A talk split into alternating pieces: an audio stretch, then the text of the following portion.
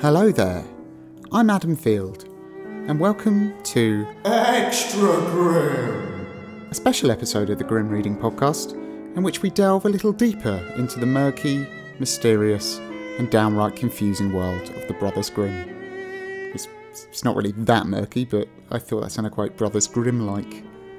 But it is confusing, and over the next 20 minutes, my friend and co host, Mr. Matthew Hughes, is going to take us through a bit of the history and evolution of the Brothers Grimm's publications. He's also going to talk about the different translations of these delightful, or frightful, or frightfully delightful fairy tales, and how even a decision as simple as choosing which translation to read can prove to be as difficult as, as, well, choosing which simile to end the sentence with. And of course, I'm going to listen and ask plenty of silly questions. So pop another log on the fire. And, and put the guard up, especially if you're burning a hardwood. They tend to spit a lot, and you don't want to ruin that new Afghan rug. And sit back, relax, and enjoy.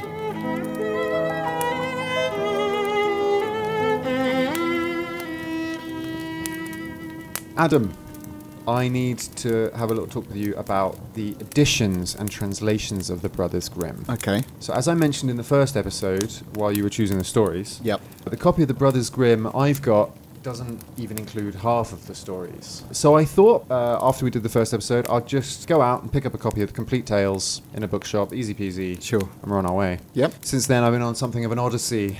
Uh, and for people interested and for you, I thought maybe I could explain where we're at. Yeah, definitely. I'd like to know. Over the years, there have been a huge number of editions and translations and collections of these stories in English, uh, and on my quest to get us a copy, I've ended up tumbling down a very deep rabbit hole. So, in this little lecture, I'd like to explain the German publications of the Brothers Grimm, the English translations of the Brothers Grimm, the problems with said translations, and the choices that we've made for the series. Okay. I'll try and be as brief as possible, and your job is going to be to arrest my waffling uh, if you Okay. deem my waffling s- sufficiently criminal. Take him away. Okay. but first, before I do all that, we have to climb back out the rabbit hole so I can briefly tell you what exactly this Hold On Brothers Grimm thing is. Are you ready? I'm ready. The stories in the Brothers Grimm aren't just simply tales invented by the brothers, as many people believe, including us, I think, before we started this. Yeah. The tales are the result of a project to collect the oral folk storytelling tradition of Germany, which they believed was dying out. They being brothers Jacob, Jakob, and Wilhelm, Wilhelm Grimm, from Hanau, Westphalia, latterly of the state of Hesse in central West Germany. Central West. Okay. I say Germany, Adam. Obviously, there wasn't yet any such thing as Germany. Right. But the idea of these stories was to find the voice of the German speaking peoples, the Volk. And in some respects, this project was even part of a journey to self consciously unite the Germans into one nation. We'll hopefully go into that another time. Okay. I just wanted to give you a bit of background. So these stories are a project by the Grimms to go and collect the, the oral folk storytelling tr- tradition of Germany. The German publications. Okay, so the first ever publication of the Brothers Grimm in the original German was in 1812 under the name Kinder und Hausmarchen or Hausmarken, children's Children and and- household. Oh, go on. Oh, hello, Mr. GCSE German. well, Kinder is ch- children. Very Or good. chi- Kinder surprise. yeah, exactly. well, don't cheapen my German knowledge. All right. No, but I'm just saying you could have got that from that. So let's see. the Yeah, rest I of it. could have done, but I Und didn't. Und and Hausmarchen, Marken. House Martin. the children and House Martin. Very good. B minus. Go on. GCSE. House housemaker. E. Children's and household tales. Right. So the first ever publication was in 1812, House tale household tales. Children's and Household Tales. The first edition and the first volume, printed in 1812, contained 86 stories. Right. A second volume followed in 1815. So then the second edition of two volumes was issued in 1819, and at this point there were 170 stories. Wow. Third edition appeared in 1837, fourth edition in 1840, fifth edition 1843, sixth edition 1850, and the final and definitive seventh edition in 1857. From the 86 stories in 1812, we land at over 211 by the seventh and final edition in 1857. That's a lot of stories. not only were there many more stories, but all of these stories had been significantly chopped and changed, edited and revised by the brothers, particularly Wilhelm. Okay. So before we even get to the English editions, the German editions are already significantly different from each other. From version to version, from Yeah. edition to edition, yeah. A good example of how they changed the stories is the first story in all the editions is always The Frog Prince. By the final 1857 edition, the opening line of The Frog Prince had become In the olden days,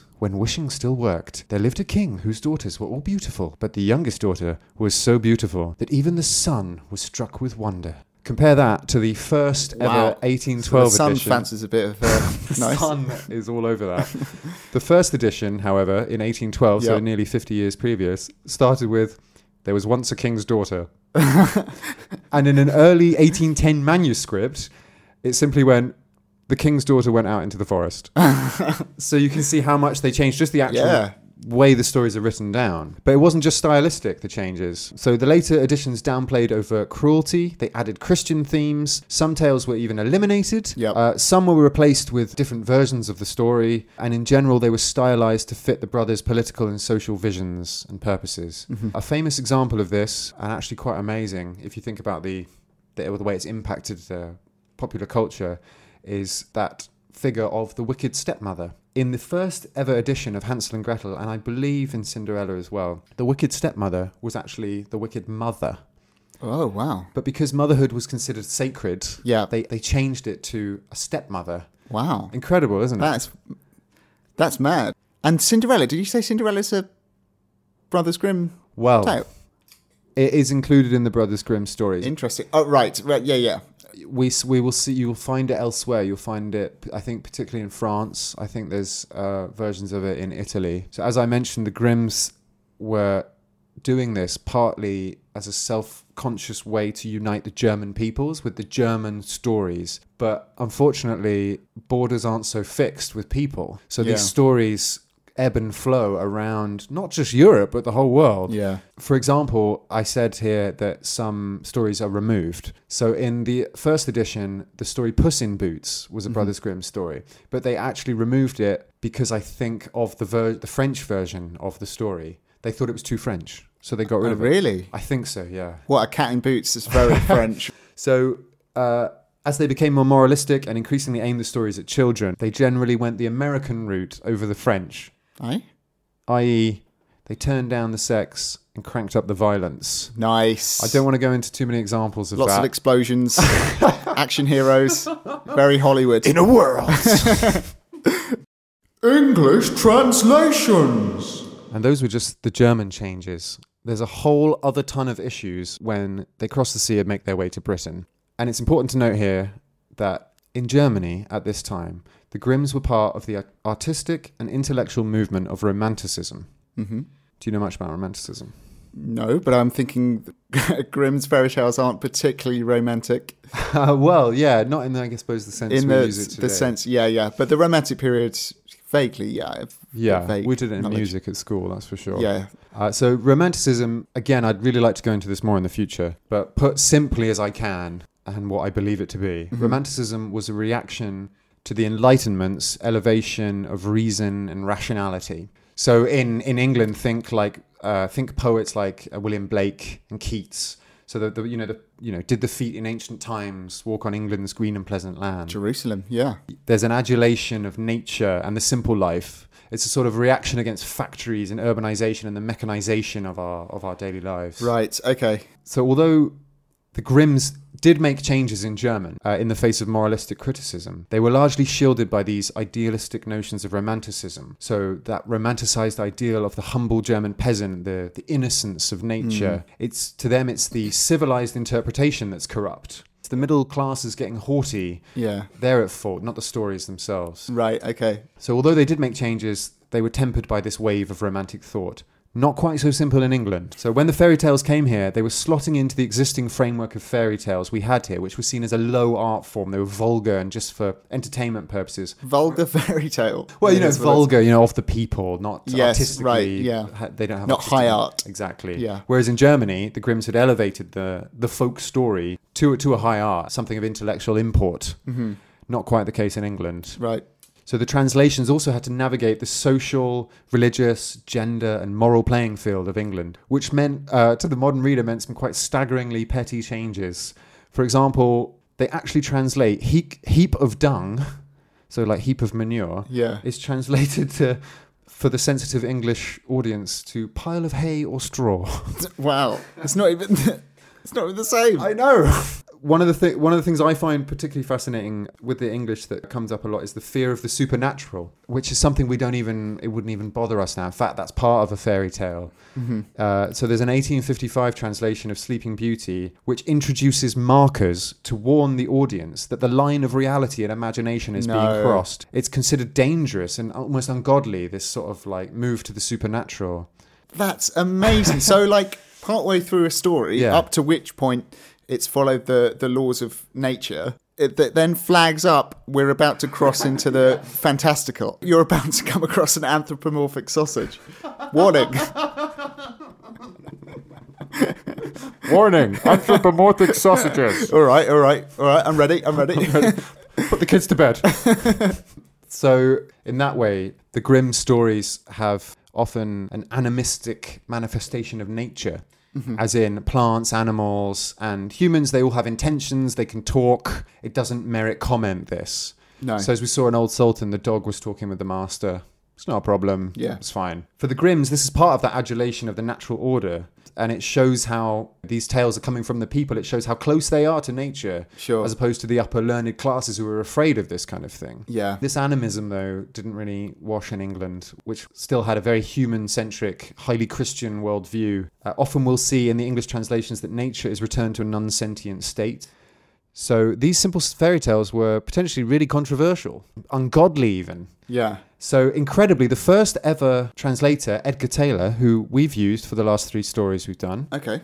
he wasn't published by name until after his death, seven years later Why? you could maybe your reputation would be sullied ar- among the In this the- deeply the gen- sort of conservative Christian Yeah. sort of s- exactly. culture. And actually, most 19th century translations into English were anonymous. The majority Wow. of them were anonymous, and interestingly, a lot of them were by women, which I, I'd like to learn more about in the Yeah. future.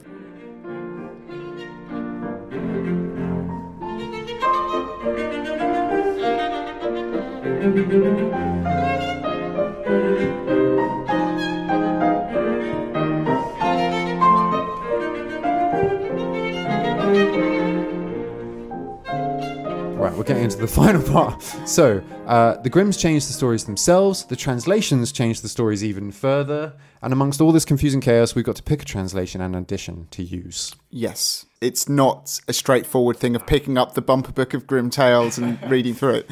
No. It's very complicated. is Maybe what I'm I've being a learned. little bit pernickety, but I No. wanted to get to the bottom of this We're once I gonna get it right. started. yeah. So, in these last three episodes, we've used Mr. Edgar Taylor. Mm-hmm. Edgar was a lawyer from Norfolk, uh, and most of his translations uh, were in collaboration with his friend David Jardine. These are the first translations into English. The first ever translation that we've been using as well, his first ever translation was in 1823, only 11 years after the first publication in Germany in 1812, Mm-hmm. as you'll remember, I'm sure. Yeah, I do remember. Uh, however, Edgar's translation is from the second German edition of 1819. So already two editions had come out in Germany, Right. and Edgar was translating the second one. And already by the 1819 edition, the German stories themselves had begun to have their morally motivated changes put on them. So it was already very different from the first edition. Right. It's going through two, or m- more than one set of filters. Exactly. Yeah, Uh, I really like the Edgar T- Taylor translation. We've had a lot of fun with it. yeah, we certainly have. But the, the biggest problem with his, his translation is he didn't do all of the stories. And Right. he was quite a prude religious wise. Right. Uh, so, do you remember last time uh, one of the stories we were considering was called The Giant with the Three Golden Hairs? yes. He translated that from devil. It was devil with the three golden hairs. And now it's giant, He changed it to giant. which is more acceptable than devil. yeah. it's it's less uh, controversial. Not the same thing, though, No, definitely at not, all. the same thing. in the slightest. Uh, you know, in a way, they're not so precious with the stories, which I quite like. You Yeah. know, they're just they are they're being reflected by the context that they're Sure. being told in. Yeah, So the second translation was in 1855 by Matilda Louisa Davis, and then another one followed in 1868 by Mrs. H.B. Paul, but they're very rare to find now. Next up, we've got Margaret Hunt, whose translation is from 1884.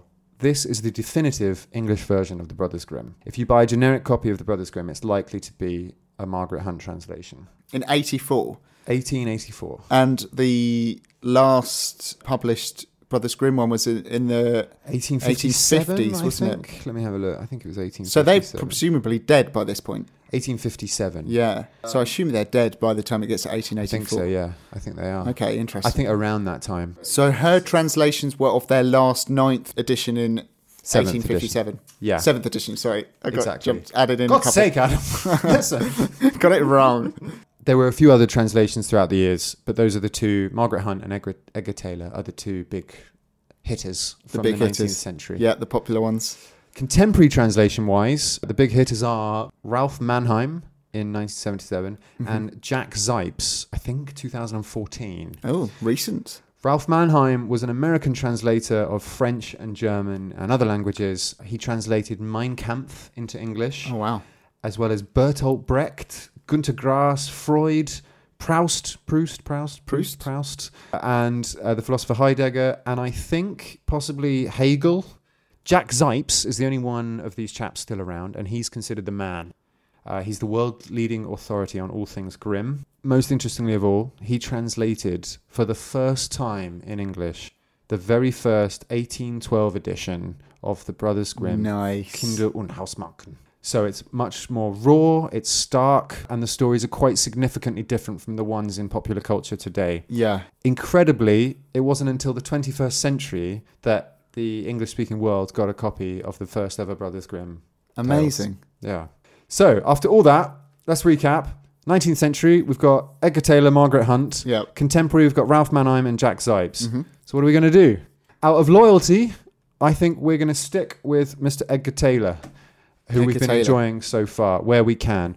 We're going to defer to Edgar. Where we can't, we're going to head to the definitive Margaret Hunt. Mm-hmm.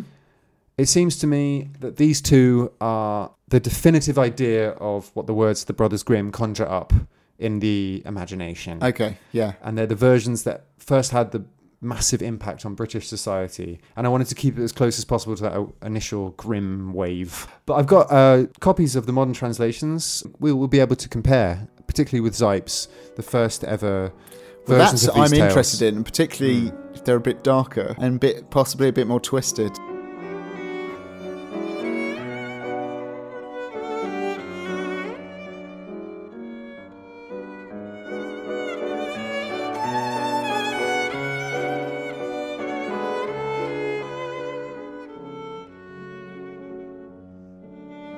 After all that, though, does it even matter, Adam?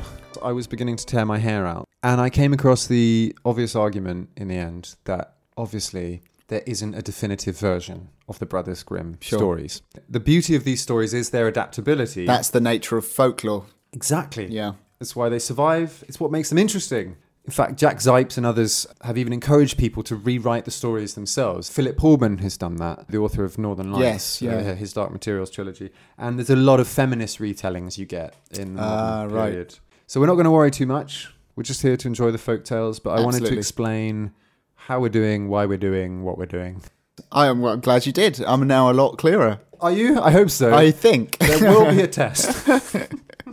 Are we going to make clear like which one we're using in each episode? You just assume that we're using one of the 19th century versions. Ed Taylor. No, what's it called? Edgar Taylor. Edgar. or Margaret Hunt. If there's something interesting about it, I'll mention it to you afterwards. Yeah. And and th- we won't have lectures like this every time. No. Heavens knows.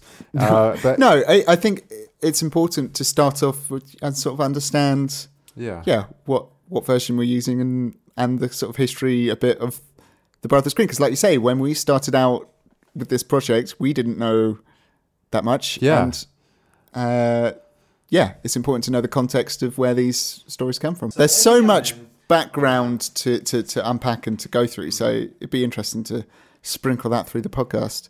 All right. Well, I'll see you next time for Tom Thumb or maybe not Tom Thumb.